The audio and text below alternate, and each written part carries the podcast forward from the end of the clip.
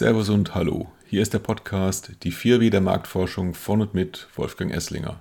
Die 4W der Marktforschung bilden, in Anlehnung an die 4P Marketing, eine Gedankenstütze für Marketingprofis, um die wichtigsten Aspekte der Marktforschung im Blick zu behalten. Die 4W, das sind erstens was. Das heißt, was genau will ich wirklich wissen? Zweitens, warum. Das heißt, warum will ich es wissen? Also, was will ich mit dem Ergebnis machen? Drittens, wer. Das heißt, wer soll mir das beantworten? Also welche Personen sollen befragt werden? Und schließlich, wie viel? Das heißt, wie viel darf es kosten? Also was ist mir das Wissen wert, das mir die Marktforschung liefert? Nach meiner Karriere als Marketingmanager in verschiedenen Konsumgüterunternehmen, wo ich meist auch für die Marktforschung verantwortlich war, bin ich vor etlichen Jahren auf die Institutsseite gewechselt. Die 4W, was, warum, wer und wie viel, sind eine Art Quintessenz meiner Learnings aus zahlreichen Projekten und aus der Perspektive von beiden Seiten. Etliche Fallstricke lassen sich vermeiden, wenn man diese vier Fragen sorgfältig durchdenkt, bevor man eine Studie durchführt. Einige Tipps dazu und zu weiteren, für Marketing verantwortliche relevanten Aspekten der Marktforschung möchte ich in diesem Podcast weitergeben, damit Sie als Hörer oder Hörerin die Marktforschung besser für Ihre Arbeit nutzen können und damit letztlich erfolgreicher in Ihrem Job sind. Sollten Sie zu einzelnen Themen Fragen oder Anmerkungen haben, freue ich mich über eine Kontaktaufnahme ebenso über Vorschläge, was bestimmte Fragestellungen angeht. So, und nun zur heutigen Marketingfrage an die Marktforschung.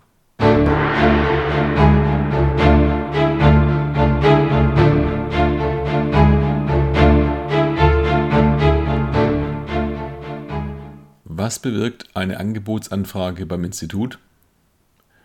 Nehmen wir an, Sie haben mehrere Institute ausgewählt und einigen davon eine Bitte um ein Angebot geschickt.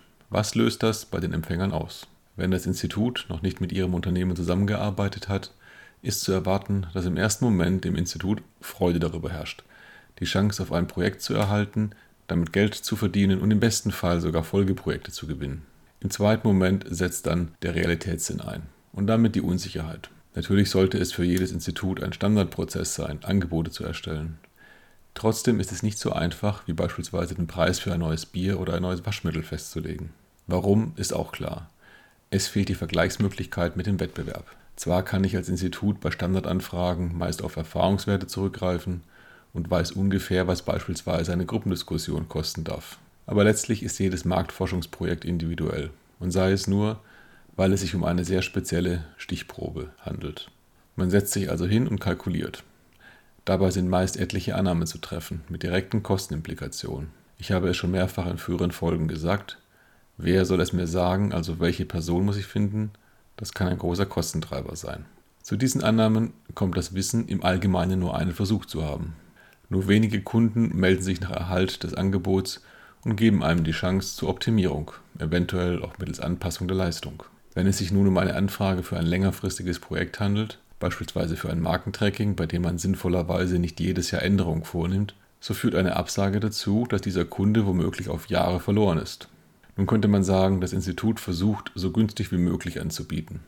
Wenn das Briefing sehr unspezifisch ist und das Institut die Methode vorschlagen soll, so kann man über die entsprechende Methodenwahl ein sehr günstiges Angebot erstellen. Oder das Institut versteht die Aufgabe als so bedeutend, dass es ein umfassendes Paket eventuell mit mehreren Stufen anbietet.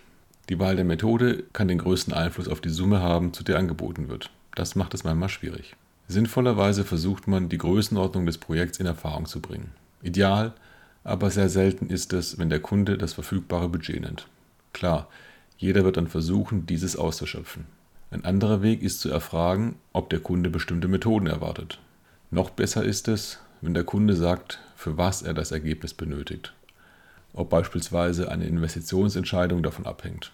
Dann kann man eine Methode vorschlagen und entsprechend gut begründen. Nun hat das Institut also eine ungefähre Vorstellung von der Größenordnung. Jetzt geht es an die wichtigen Details. Welche Komplexität im Projekt ist zu erwarten? Wie groß ist das Risiko, dass die Stichprobe deutlich schwerer zu finden ist, als man annimmt, was zu Mehrkosten für das Institut führen wird? Wie ist der Kunde? Wird er einfach sein in der Zusammenarbeit? Oder wird jeder Schritt zehnmal überarbeitet, weil vielleicht viele Personen mitreden? Sind Nachverhandlungen zu erwarten? Also will der Kunde eventuell Rückvergütungen, wie es bei größeren Verträgen, gerade mit Konzernen, wo meist auch der Einkauf beteiligt ist, häufig vorkommt? Besteht der Kunde auf einem sehr langen Zahlungsziel oder ist er gar dafür bekannt, die Bezahlung mit allerlei Tricks zu verzögern? Beides kommt auch bei renommierten Konzernen vor, die sich sonst gern mal als besonders menschen- oder umweltfreundlich präsentieren. Alle diese Überlegungen fließen in die Preisgestaltung ein, zumindest mehr oder weniger unbewusst. Einige Risiken kann man im Angebot in den Konditionen abmildern, wie zum Beispiel die Inzidenz. Sollte diese geringer sein als kalkuliert, wird man meist neu rechnen müssen.